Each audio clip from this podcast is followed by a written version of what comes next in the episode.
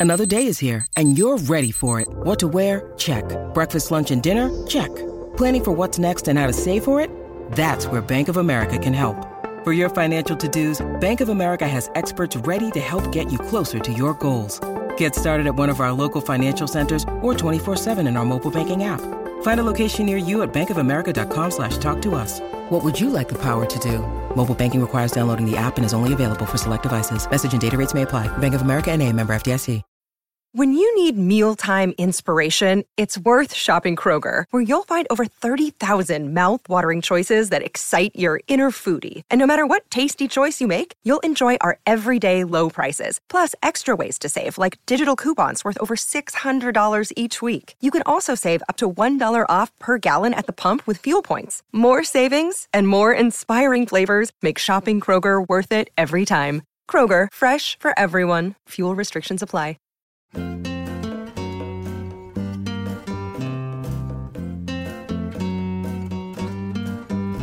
were bells on a hill, but I never heard them ringing. No, I never heard them at all till there was you. There were birds in the sky, but I never saw them winging. No, I never saw them at all till there was you. Then there was music.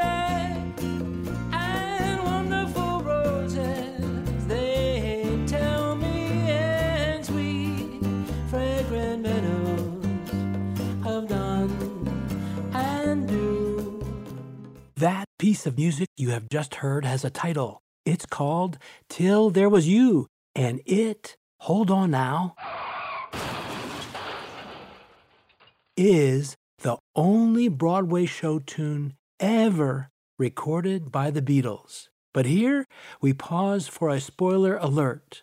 What you have just heard was performed by Stroll Down Penny Lane, not the Beatles, and that is just what you are in for a stroll down Penny Lane. And this is Joe Anastasi, your narrator for our exploration back through time. In fact, covering some 65 years of music, where we celebrate the life and music of Paul McCartney.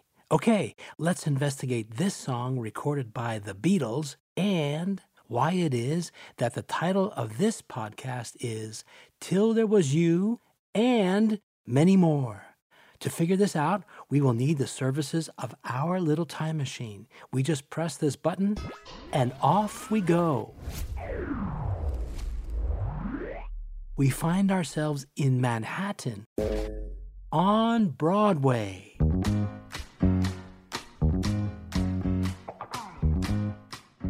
Mr. Producer, Talkback Mike, TBM. Uh, yes? It seems that with your time machine, we have gotten ahead of ourselves a bit.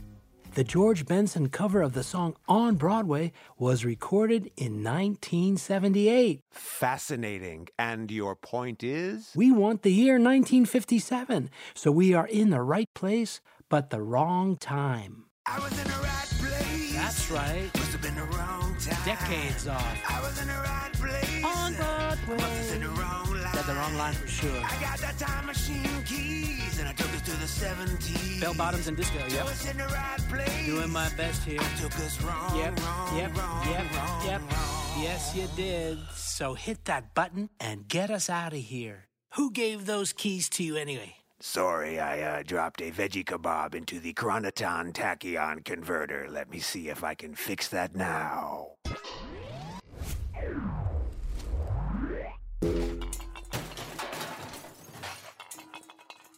Okay, this is better. Let's set the scene once more. We find ourselves in Manhattan on Broadway. And just above us, the neon lights of a marquee are lit up for the musical that has just opened here at the Majestic Theater. The musical is called The Music Man, and Robert Preston is the headliner. It turns out that we indeed have landed in the year 1957. But why this year and why this theater? The answer to that question is that this song, Till There Was You, was featured in this Broadway musical, The Music Man. Let's follow the money, so to speak, for just a moment. My dear professore, why follow the money? TBM, simple, because by following the money, we learn about the income received by the writer of a particular song. So let's follow the money with respect to this song, Till There Was You. Stay with me now. Consider the following. This Broadway play, The Music Man, ran for 1,375 performances, which is pretty impressive. And the cast album containing this song, Till There Was You, spent 245 weeks on the Billboard charts, which is massively impressive. But dwarfing all of this is the following little tidbit, which involves the Beatles. The writer of all of the songs in this musical, Meredith Willson, received more royalty income from the Beatles recording of this one song, Till There Was You, than from royalties that were received from the play itself that contained this very song. Well, that puts things in perspective a little bit. Right. So, with this as our preamble, let's turn now to the Beatles and the recording of this song, Till There Was You. For this, we'll need the services of our little time machine once again. The date is January 1, New Year's Day, 1962. We are at the recording studios of Decca Records in London. Inside Studio One, we see that the Beatles are wrapping up their performance of this song for their audition this day. No, I never heard it at all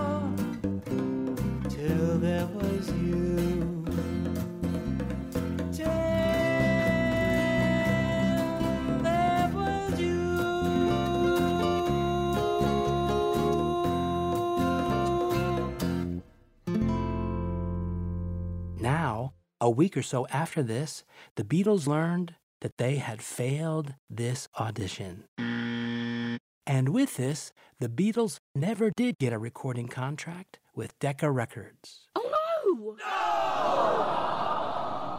Now, notwithstanding their disappointment at this event, the Beatles continued to carry on. But they didn't abandon this song till there was you, for it was an important part of their repertoire throughout 1962 and 1963. For example, they performed this song during their shows at the Star Club in Hamburg.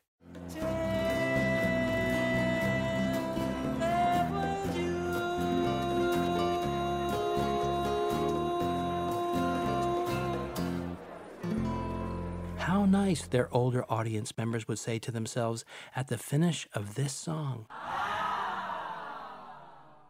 And then, on stage, just as that song finishes up, the Beatles could launch right into a hard rocker like Twist and Shout.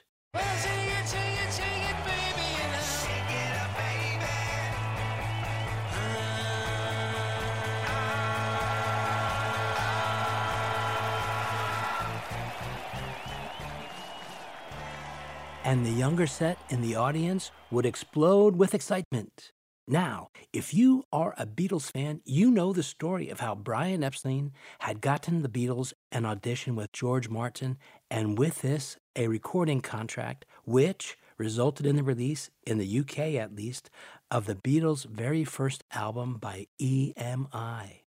But in the US, Capitol Records proved to be inflexible. Capitol Records decided to pass on the Beatles. George Martin, however, pressed on and had the Beatles come into the EMI studio at Abbey Road to record several songs for a follow on album, one that would feature the excitement generated in their live performances. But here we address the following question Why did Paul McCartney and the Beatles select this song, Till There Was You, to be one of the songs featured in this next album, Meet the Beatles? Why do I pose this question?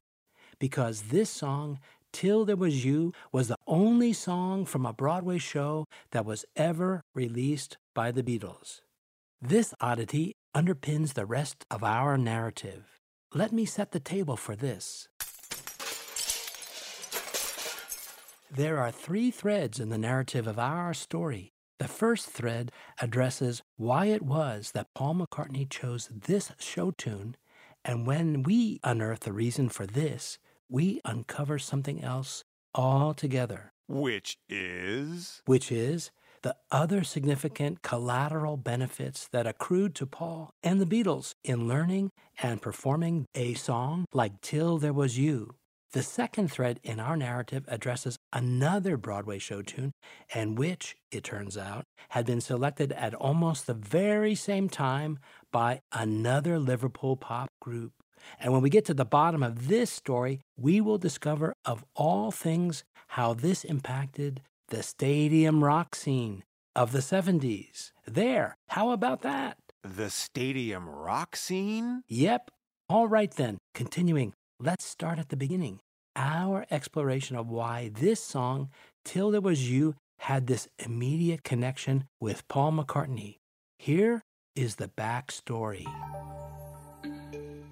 Paul McCartney's older cousin, Bet Robbins, often would babysit the two McCartney boys when they were younger. And when she did, Bet would play some of her records to entertain the two young boys.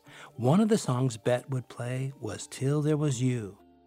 Paul McCartney loved this song. He would sing it all the time.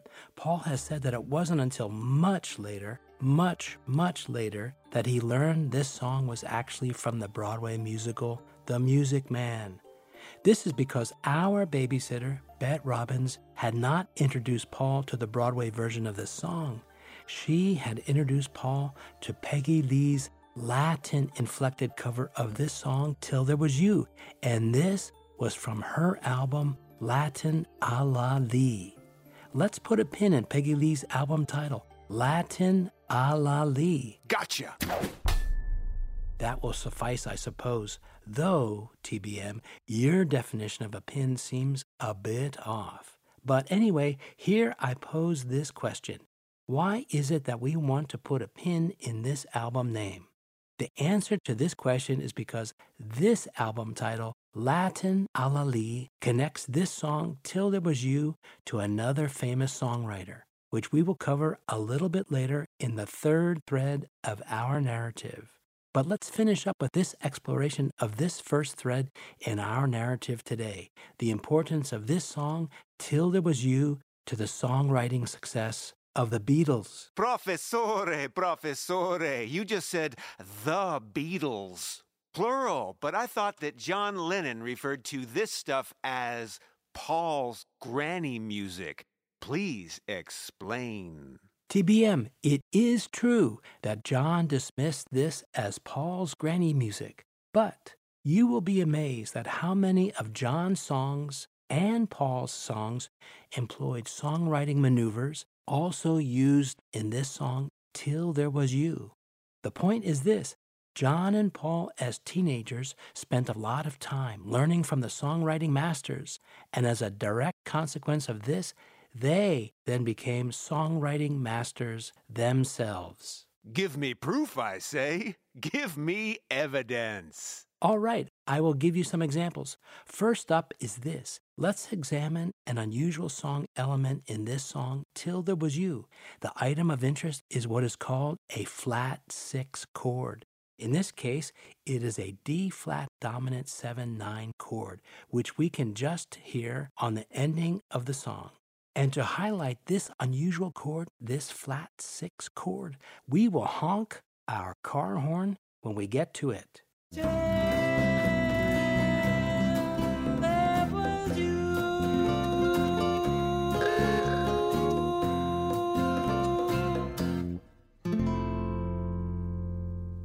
Now, the thing is, the Beatles' deployment of this chord began to get noticed. All of a sudden, as early as 1963, musicologists were writing articles pointing out how this specific chord, a flat six chord, was being used not in one, but in several songs that had been released by the Beatles. And to these musicologists, it was the use of this flat six chord in these songs that provided one explanation of why the Beatles, exploding onto the scene as they had, sounded so fresh and unusual, and why their songs were so distinctive. Earlier, you said John's songwriting was influenced by studying Till There Was You. Evidence, s'il vous plaît? Sure, here in my research, I discovered each of the following songs by the Beatles in this year, 1963, that used this flat six chord in the structuring of the song, making the song so distinctive. First up would be P.S. I love you. That's one of Paul's songs. TBM, you are correct. But also in 1963, these other two songs also used that flat six chord. Do you want to know a secret? And it won't be long. These two songs could be called John songs. Let's demonstrate with the second of these two songs. It won't be long. We'll beep this car horn thingamabob that we have here when we get to the part where this unusual flat six chord was used in this song by John. It's a C chord in a song that's in the key of E. that chord, it won't belong. TBM, you are correct. The chord does not belong. That C chord does not belong in this key center of this song, the key of E. Major. Every night when And then there was this song of Paul's, and we'll beep this car horn again. Actually, we'll blare it when we get to the part where this flat six chord, a conniving C chord, is inserted in this song by Paul. Excuse me, how can a chord be conniving? Does not compute. Does not compute. Does not compute. TBM, I am sticking with this word conniving, and for this reason. This conniving C chord is showing up all of a sudden again in a song that is in the key of E. Major. In other words, the C chord doesn't belong, it is being borrowed from another key. And with this, it has the effect of causing the song to hit an emotional climax when it shows up, like just here.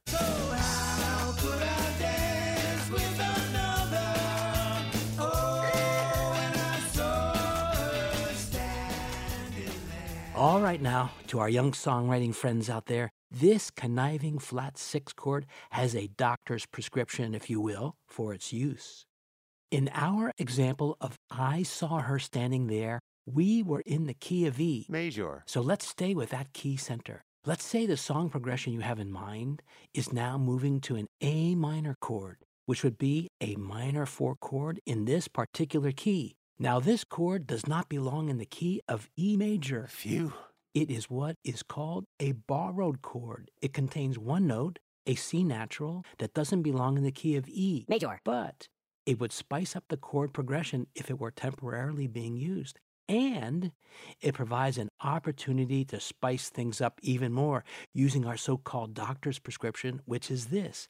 Instead of using the A minor chord, we can substitute the conniving flat six chord for it, a chord that doesn't belong in this key center also because it contains two notes, this very same C natural and a G natural note, neither of which belong in this key center we are in, the key of E. Major. But by doing this, we have spiced things up a ton.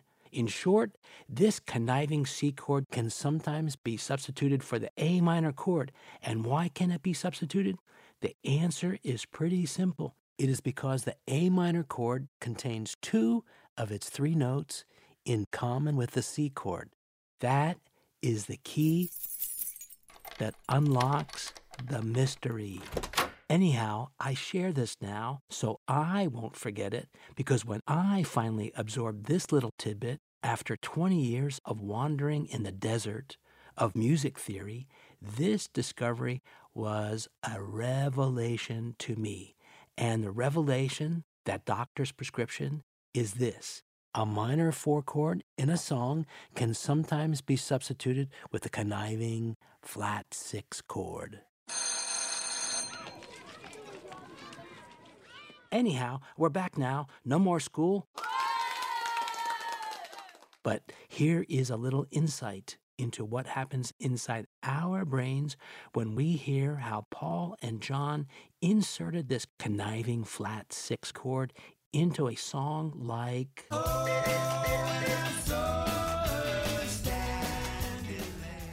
What is happening to us is that our brains receive a little shot of dopamine when this chord shows up in this song. Our brain is saying, Wow, that is unusual.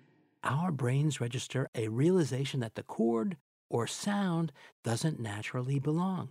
But our brains tell us that this sound progression, despite being unusual, somehow temporarily works. And this surprise is pleasing.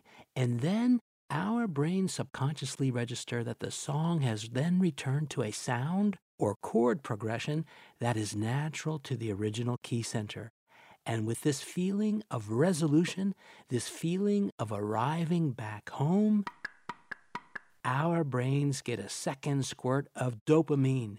You'll find Paul uses the same technique in this song, Hello Goodbye.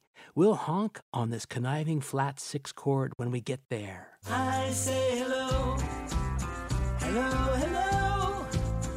I don't know why you say goodbye. I say hello.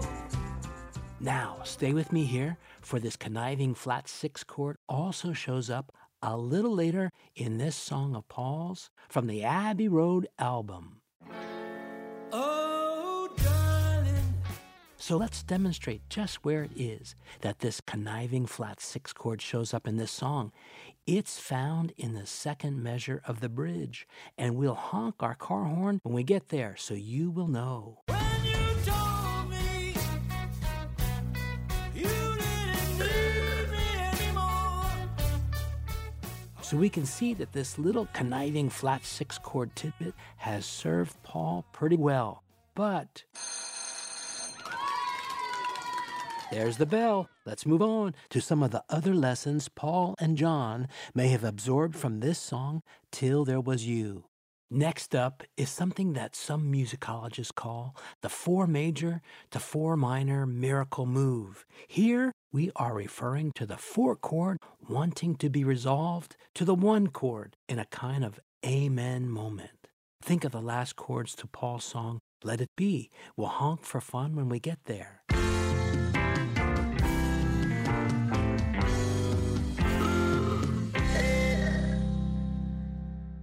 But for this four major to four minor miracle move thing, we interpose something new and just a bit different. The way we do this is as follows. Just as this movement of the four chord wanting to resolve to the one chord is happening, you know, for this amen feeling, we stop and interpose something else, a four minor chord. Here, we'll demonstrate the simple amen feeling of the four chord resolving to the one chord, and then, second, we'll do the same thing but also use a four minor chord. Here we go. We'll honk when this four minor miracle move thing occurs.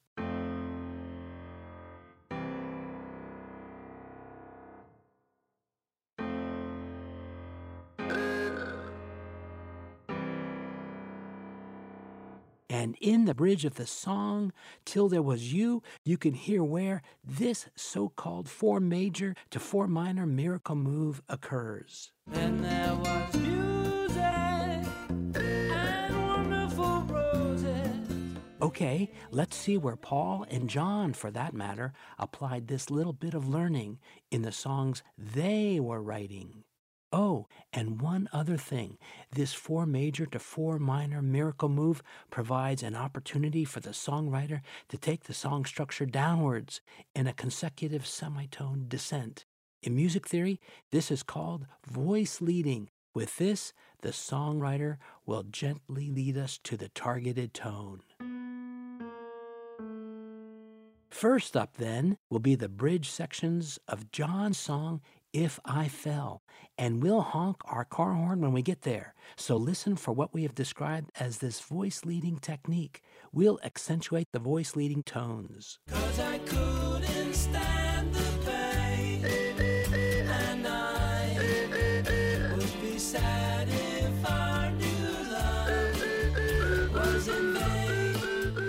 Okay, Paul's turn now to apply this tidbit that is also in Till There Was You. In this next song, we are going to hear him exploit this four major to four minor miracle move gambit. Listen for the beauty of what is referred to as voice leading in this next excerpt of ours. From the verse in You Won't See Me, we'll accentuate also the voice leading tones. We have lost the time that was so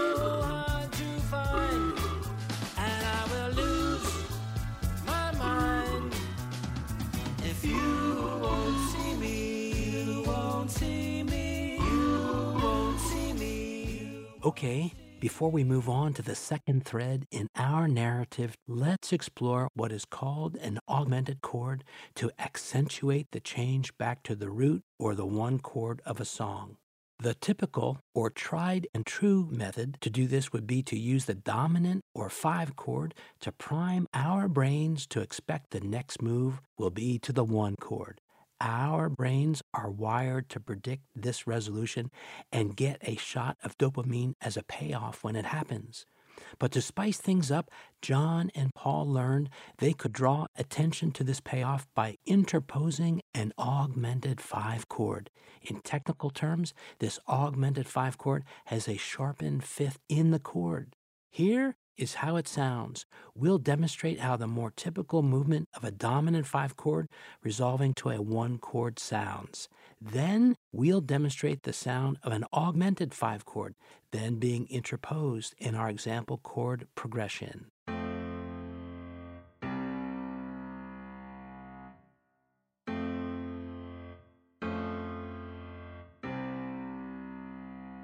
Here it is in the song Till There Was You. You'll hear the tractor horn when we plow this portion of the field. and sweet, fragrant meadows of dawn and dew. There was love. Nice, huh? Next, we'll demonstrate how this same augmented five chord device shows up in a very early Lennon McCartney song that is called From Me to You, which was recorded in March 1963. Again, when this augmented five chord shows up, we'll honk the tractor horn for you.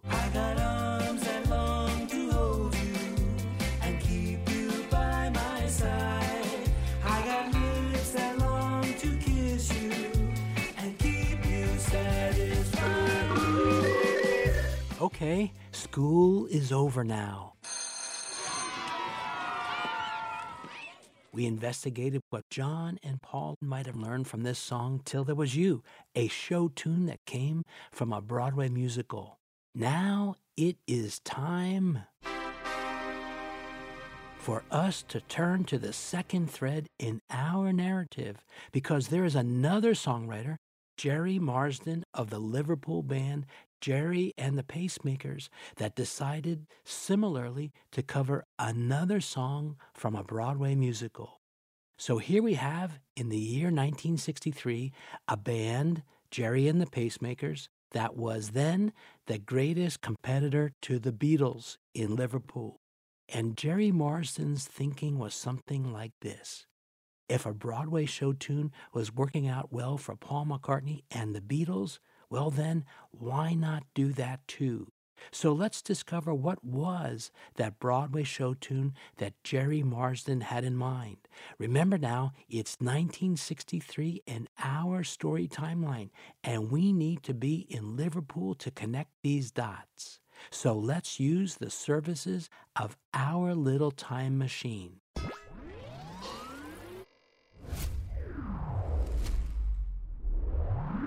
We have landed just off the River Mersey in Liverpool. So ferry cross the Mersey, cause this land's the place I love, and here I'll stay. Hey, Joe, that is not a Broadway show tune. Talkback Mike, you are correct. Ferry Cross the Mersey, written by Gerry Marsden, was a top 10 hit for Gerry and the Pacemakers in 1965. So he landed in the wrong year again.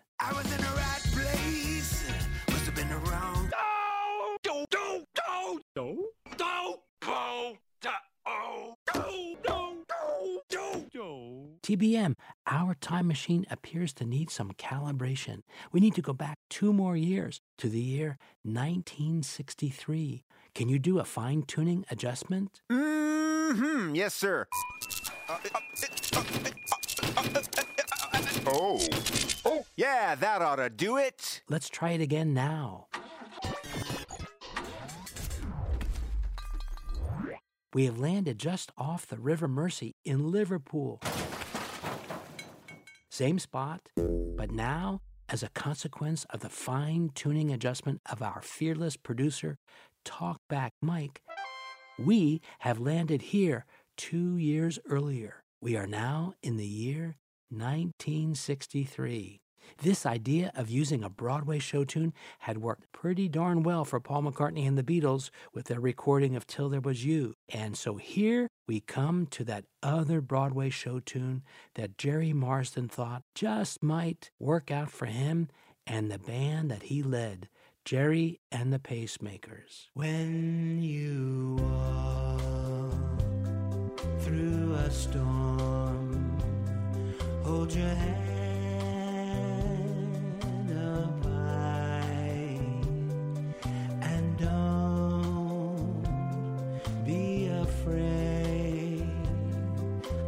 dark.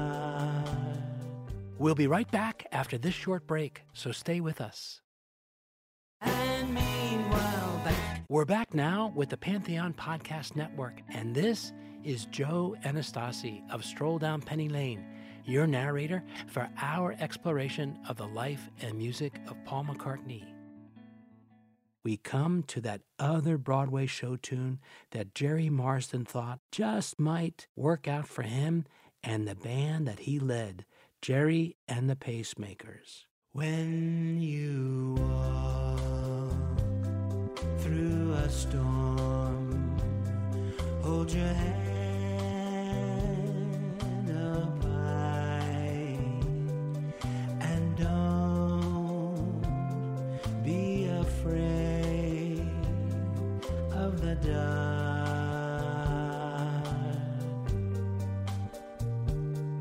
At the end of a storm is a golden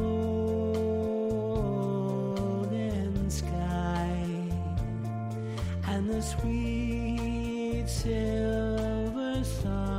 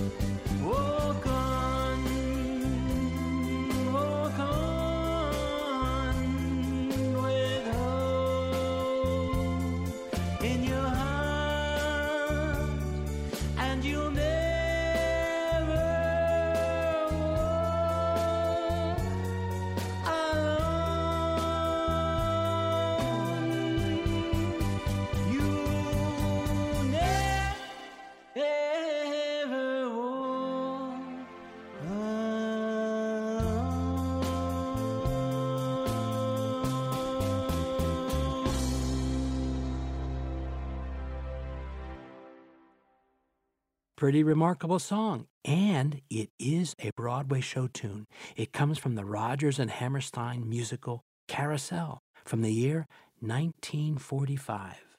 When Gerry and the Pacemakers released their cover of this song, You'll Never Walk Alone, again in the year 1963, it did not chart in the US.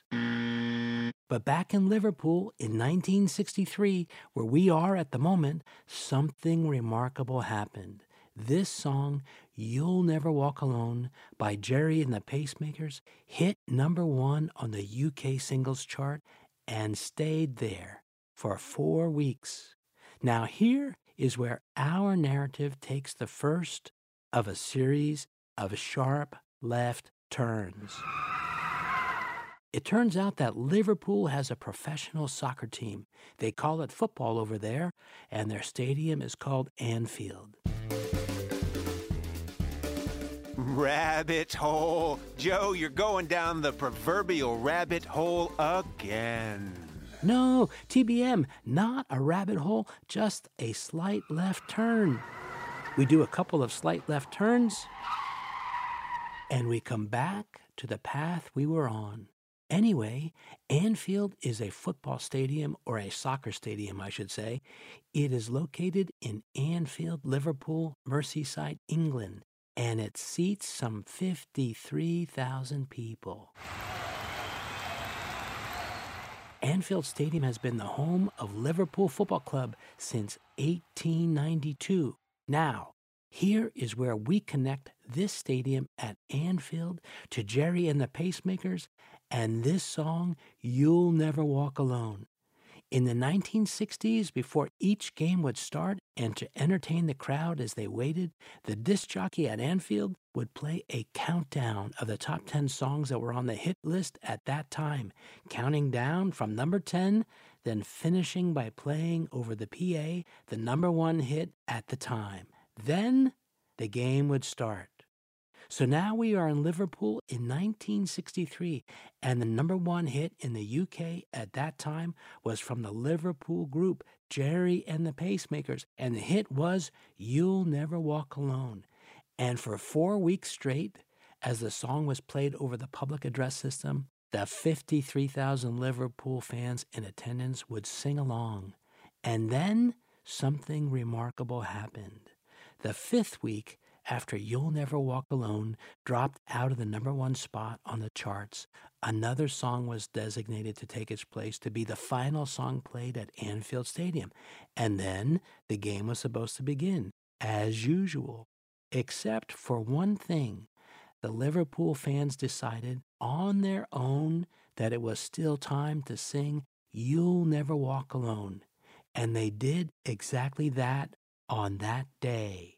And they continued to do exactly that for every soccer game played in that stadium ever since that day for the next 57 years.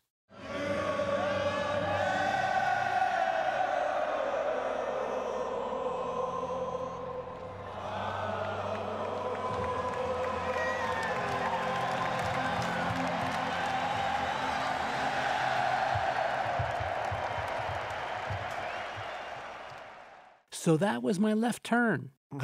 Okay, well, are you going to stroll us back down Penny Lane now? TBM, one more left turn, per favor. Okay, well, notwithstanding your dangerous and frightening left turns there, Joe, my friend says the correct pronunciation is favore. Thank you for that. So, one more slight left turn. We use the services of our little time machine to zoom forward some 30 years in time. And we have landed in Stafford, England, in the West Midlands region of England. Got my trusty little map out here, and as I figure it, we are some 30 kilometers northwest of Birmingham as the crow flies, and some 60 kilometers southeast from Liverpool. And the date is May 29th, 1977. And we are just inside the new Bingley Hall concert venue in Stafford. It seats some 10,000, and the rock group Queen is playing. That was not a slight left turn. That was a tailspin. TBM, stay with me. All will be explained in due course. So here we are at this West Midlands venue. The rock group Queen is standing on stage. It is the very end of their show, and all the members of the band are simply astonished when the crowd begins to spontaneously sing this anthem, You'll Never Walk Alone.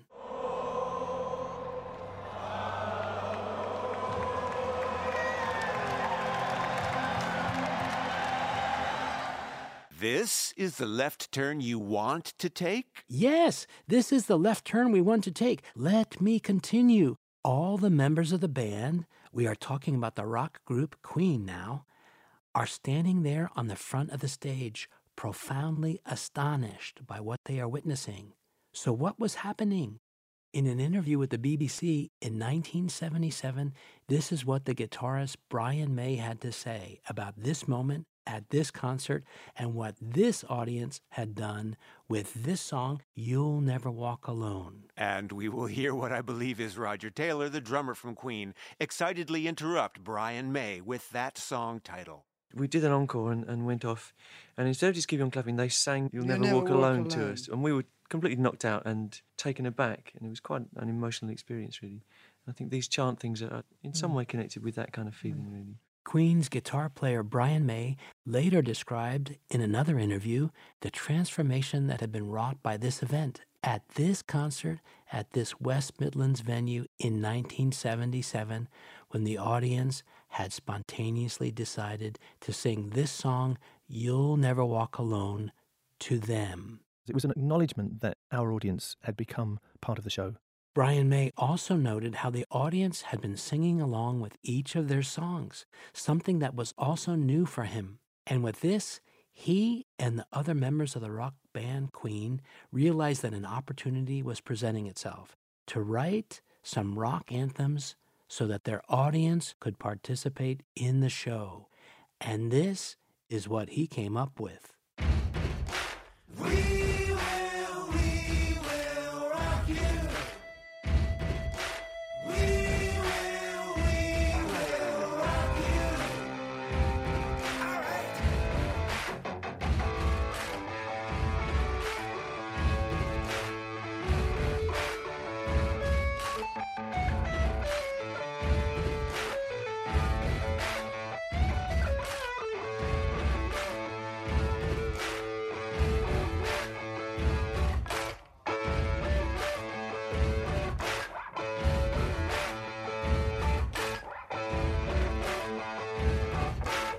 That's one heck of a left turn. True. Let me continue now. Okay, but now that we've twisted through all these turns, how are we going to swerve back into our lane with the theme of Broadway show tunes, Paul McCartney, and the song Till There Was You? So easy. So easy. Stay with me now. We introduced the notion of these bands, the Beatles and Gerry and the Pacemakers, both from Liverpool, and both when they were starting out learning their craft from Broadway show tunes. The song You'll Never Walk Alone fits that category. It comes from the Rodgers and Hammerstein musical Carousel, and the song Till There Was You came from the Broadway musical The Music Man. This is probably a good time to point out that learning these songs could influence a young songwriter, whether that be Paul McCartney or his songwriting partner John Lennon or Gerry Marsden, also from Liverpool, of Gerry and the Pacemakers.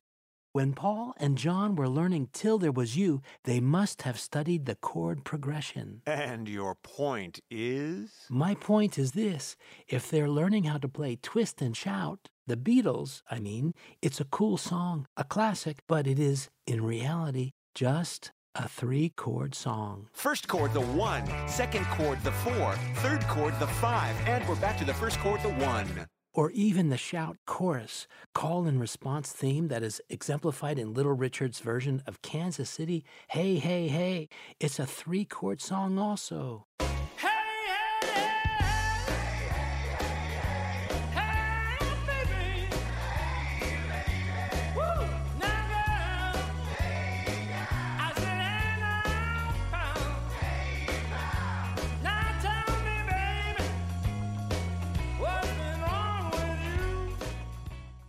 I love the exuberance of that song. Imagine the feeling of release you can get just by belting out, hey, hey, hey, hey, at the top of your lungs. Talk about excitement. Or take, for example, Little Richard's song, Long Tall Sally, which is another three chord song.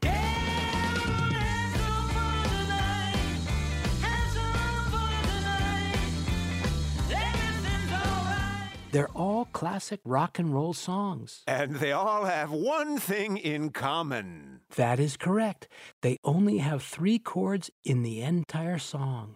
And if you're a songwriter like Paul McCartney or John Lennon, if those are the only kind of songs you learn, you might be very limited. And this is the key to the brilliance of the songwriting of Paul McCartney and John Lennon. They, the Beatles, tried to never repeat themselves. They always wanted to introduce something fresh into their music. But how did two teenage boys from Liverpool, Paul McCartney and John Lennon, learn their craft of songwriting? They can't read music. They've never been professionally trained. Many professional musicians have never been formally or classically trained, some of the best and most successful. Certainly, if we're talking about pop musicians since the 60s. Many sources state that Paul had formal lessons on piano and trumpet. I would venture Paul learned how to read music notation, if not well enough to perform as a sight reader. Our history is full of music and songs that predate or were composed without the relatively recent development of the Western system of notation. Most sources state that Paul and John learned songs mostly by ear. They could learn a song's chart or lead sheet, knew about keys, chords, and note names, and all along the way they had things shown to them by Paul's family, teachers, their community, and other musician peers. You are correct. And the song Till There Was You gives us one answer to this question of how in the world John Lennon and Paul McCartney accomplished this transformation as songwriters. John Lennon might have referred to Paul's granny music, but Paul's granny music, like this song, Till There Was You, provided both Paul and John with an advanced degree in the craft of songwriting. And here is one way to describe this and how different a song like Till There Was You really is by comparing it to any one of these last three songs Twist and Shout, Long Tall Sally, or Kansas City. Each of these last three songs had only three chords the one chord, the four chord, and the five chord. But contrast this to Paul's granny song, Till There Was You. By my count, I get 19 different or discrete chords in that song. So for Paul and John to learn that song, they are learning how these very different chords can be used to A, lead into one another, B, to take left turns in the song using chord substitutions, or even C, changing the key center of a song. Each time they used a new discrete chord in one of their songs, it presented them with an opportunity to introduce fresh, new notes or tones to sing in the melody, making the song pleasing and fresh sounding to a listener. They absorb the lessons of the masters, including from Broadway shows. And if you'd like to learn a little more about how the chords in this song, Till There Was You, directly contributed to Paul's writing of his song, Michelle, you can listen in to our podcast episode four entitled Michelle, where voodoo meets the devil, to get a taste of this. Similarly, let's review the song that Gerry Marsden selected. This song, You'll Never Walk Alone, also did not rely on simply three chords. By our count, this song, You'll Never Walk Alone, also has an astounding number of chords in it. We count 14 different chords. That is why the song You'll Never Walk Alone sounds so unique. It keeps pulling you forward, and our brains like to experience these fresh little surprises in the song. We get endorphin releases, sometimes even a chill will run down our spine when we hear some of these songs. All right, I digressed a little bit there. Uh, you betcha. Well, from all of this, we can see how these Broadway show tunes contributed to the forward movement of rock and roll and pop music. Now, let's see where this leads us next. We've already commented on how Paul McCartney was influenced by Peggy Lee's cover of Till There Was You, a song that was contained on her album Latin a la Lee. And that is our next pivot point. Pivot point? What pivot point? TBM for our next left turn. And the left turn is this. We know now about the existence of that Peggy Lee album, Latin a la Lee. Remember, earlier we put a pin in it. But now let me introduce that there was another songwriter in the UK shortly after this that was equally influenced by Paul McCartney and Peggy Lee and her album Latin a la Lee. So, how do we know this? Because this other songwriter, 55 years later, when he put out his 18th album, he decided to title it Latin a la G. I don't get it. Latin a la G. It's a word play on Latin a la Lee. Get it? This other songwriter's album was titled Latin a la G. Got it. but who is this other songwriter? Peggy Lee's album was released in 1960, and now you are talking about the year 2015. That's like 55 years later. And what does this Latin a la G, or Latin a la Lee, or Latin P a la Q, or Peggy Lee, for that matter, have to do with the craft of songwriting? Well, that is our next left turn. Let's go there we will find an important clue tying his success as a singer songwriter to this song we first began with today. So we just press this button and off we go. We have landed in London, England in the year 2016. We find ourselves just inside a BBC radio station where Gilbert O'Sullivan, or Ray, if you will, is being interviewed about his new album released a couple months earlier. His new album is titled Latin a la G, which we now know is a wordplay on Latin a la Lee, which we know was an album released 55 years earlier by Peggy Lee, the album that contained her interpretation of Till There Was You, the song that had so impressed a very young Paul McCartney. Remember, we put a pin in it. Enough already with your putting pins in things. But now I am curious what exactly is this connection to Peggy Lee? We've arrived just at the point in this BBC radio interview when Ray is being asked a question. And in this interview, we can hear Gilbert O'Sullivan explain why it was that he had titled his 18th album the way he had. This is what he said. It stems from my love of Peggy Lee. Peggy Lee, we just heard him say. This is the important connection to Paul McCartney and the earlier song, Till There Was You. Let's pull on this thread and see what else we can learn from Raymond Gilbert O'Sullivan and the connection to Peggy Lee. For Gilbert O'Sullivan described things this way. So, if you're a young songwriter learning your craft, you listen to the great songs.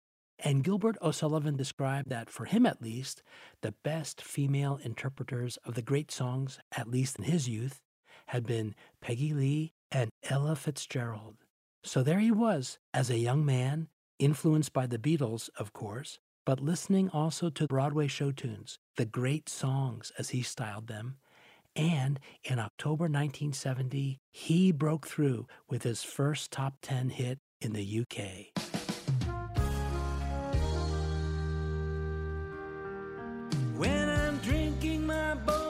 Hot shandy, eating more than enough apple pies. Well, I glance at my screen and see real human beings starved to death right in front of my eyes. Nothing old, nothing new, nothing ventured, nothing gained, nothing stillborn or lost. Nothing further than proof, nothing wilder than youth, nothing older than time, nothing sweeter than wine, nothing physically, recklessly, hopelessly blind, nothing I couldn't say, nothing why, cause today, nothing rhymed. But what is this song about? This song titled Nothing Rhymed.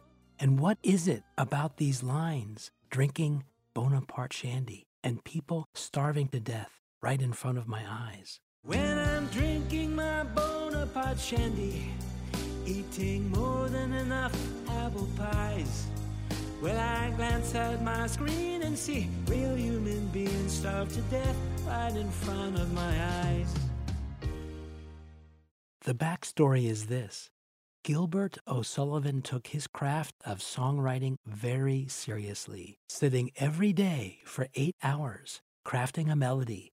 And then, if he liked the melody that he had developed, that would be when he would proceed to write the words. And as he sat there every day, the lyrics that he wrote would reflect his observations about his daily existence and life. In other words, what it was that was going on around him. Today, to us, with the television and cable news and the existence of YouTube and the prevalence of social media that surrounds us, it is hard to reflect on how new it was in the 60s to have television news bring for the first time the images of people suffering elsewhere around the globe and bring it to you direct, right into your living room.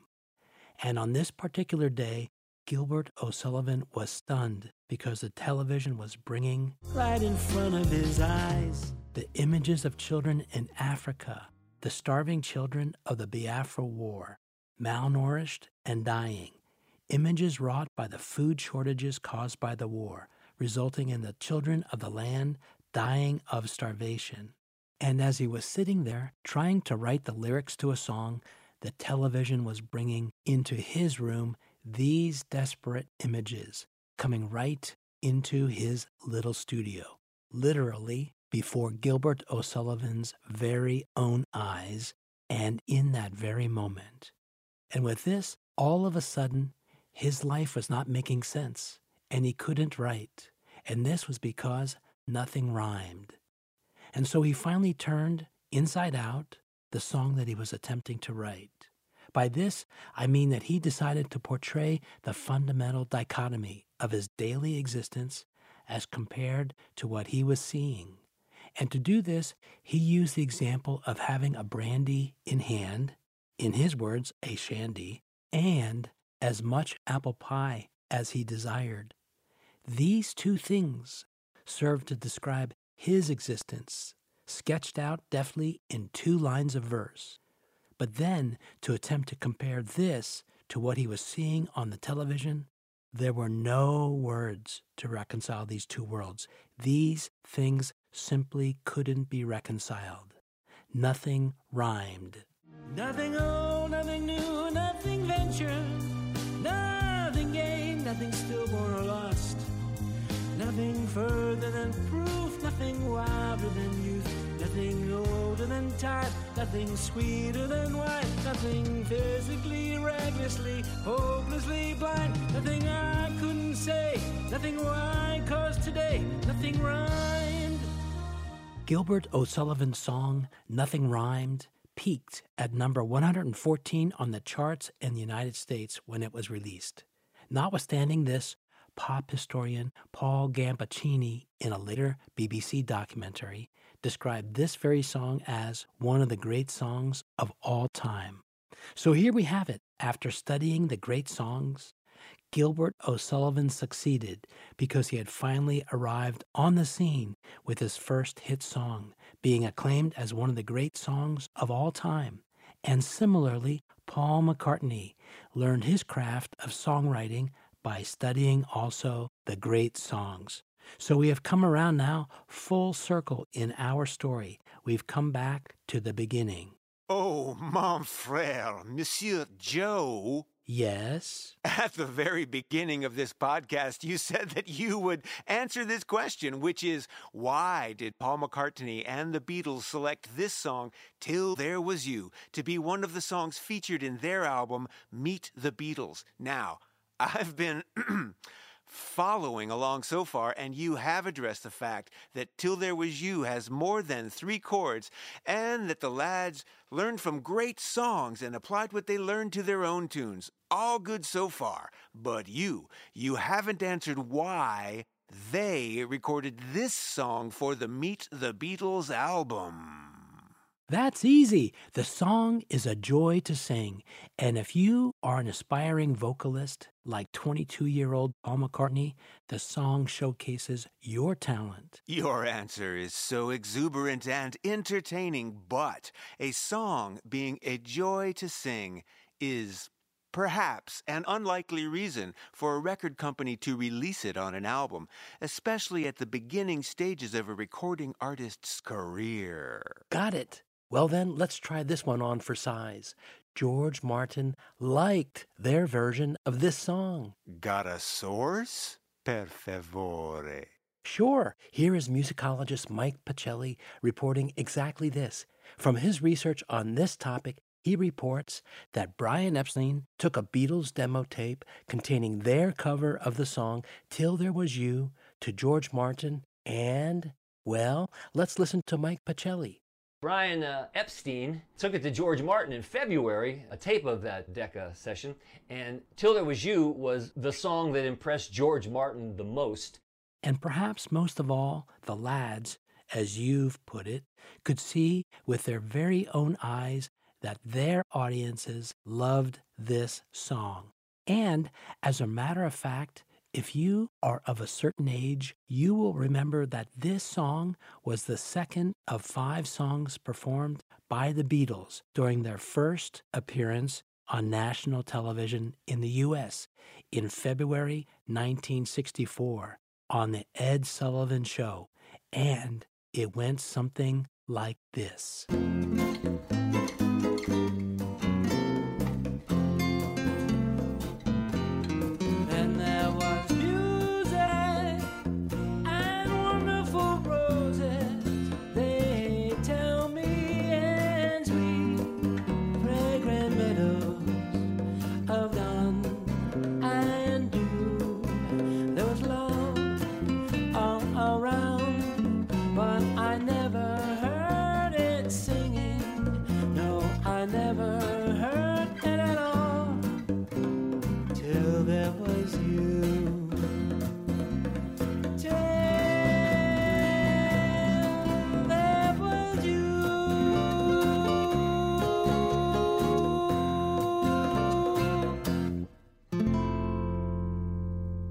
And I hope you enjoyed this podcast of Stroll Down Penny Lane. Please join us again next time as we explore further the life and music of Paul McCartney. And come see us at one of our shows if you are in the neighborhood. You'll find us at strolldownpennylane.com slash podcast or with your favorite podcast app. We are a proud member of the Pantheon Podcast Network. And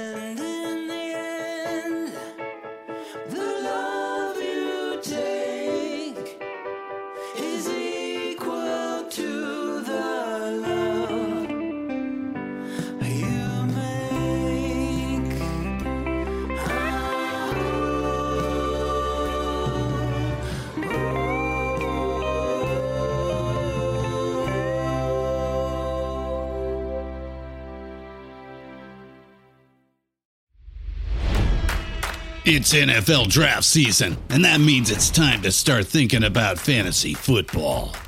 FantasyPoints.com features industry leading experts and prognosticators using proprietary hand charted data to help you score more fantasy points. FantasyPoints.com is the place to go for whatever kind of fantasy football you play. Whether you play fantasy football, daily fantasy sports, or do a little bit of everything, Fantasy Points has the meticulously researched content to guide you to victory.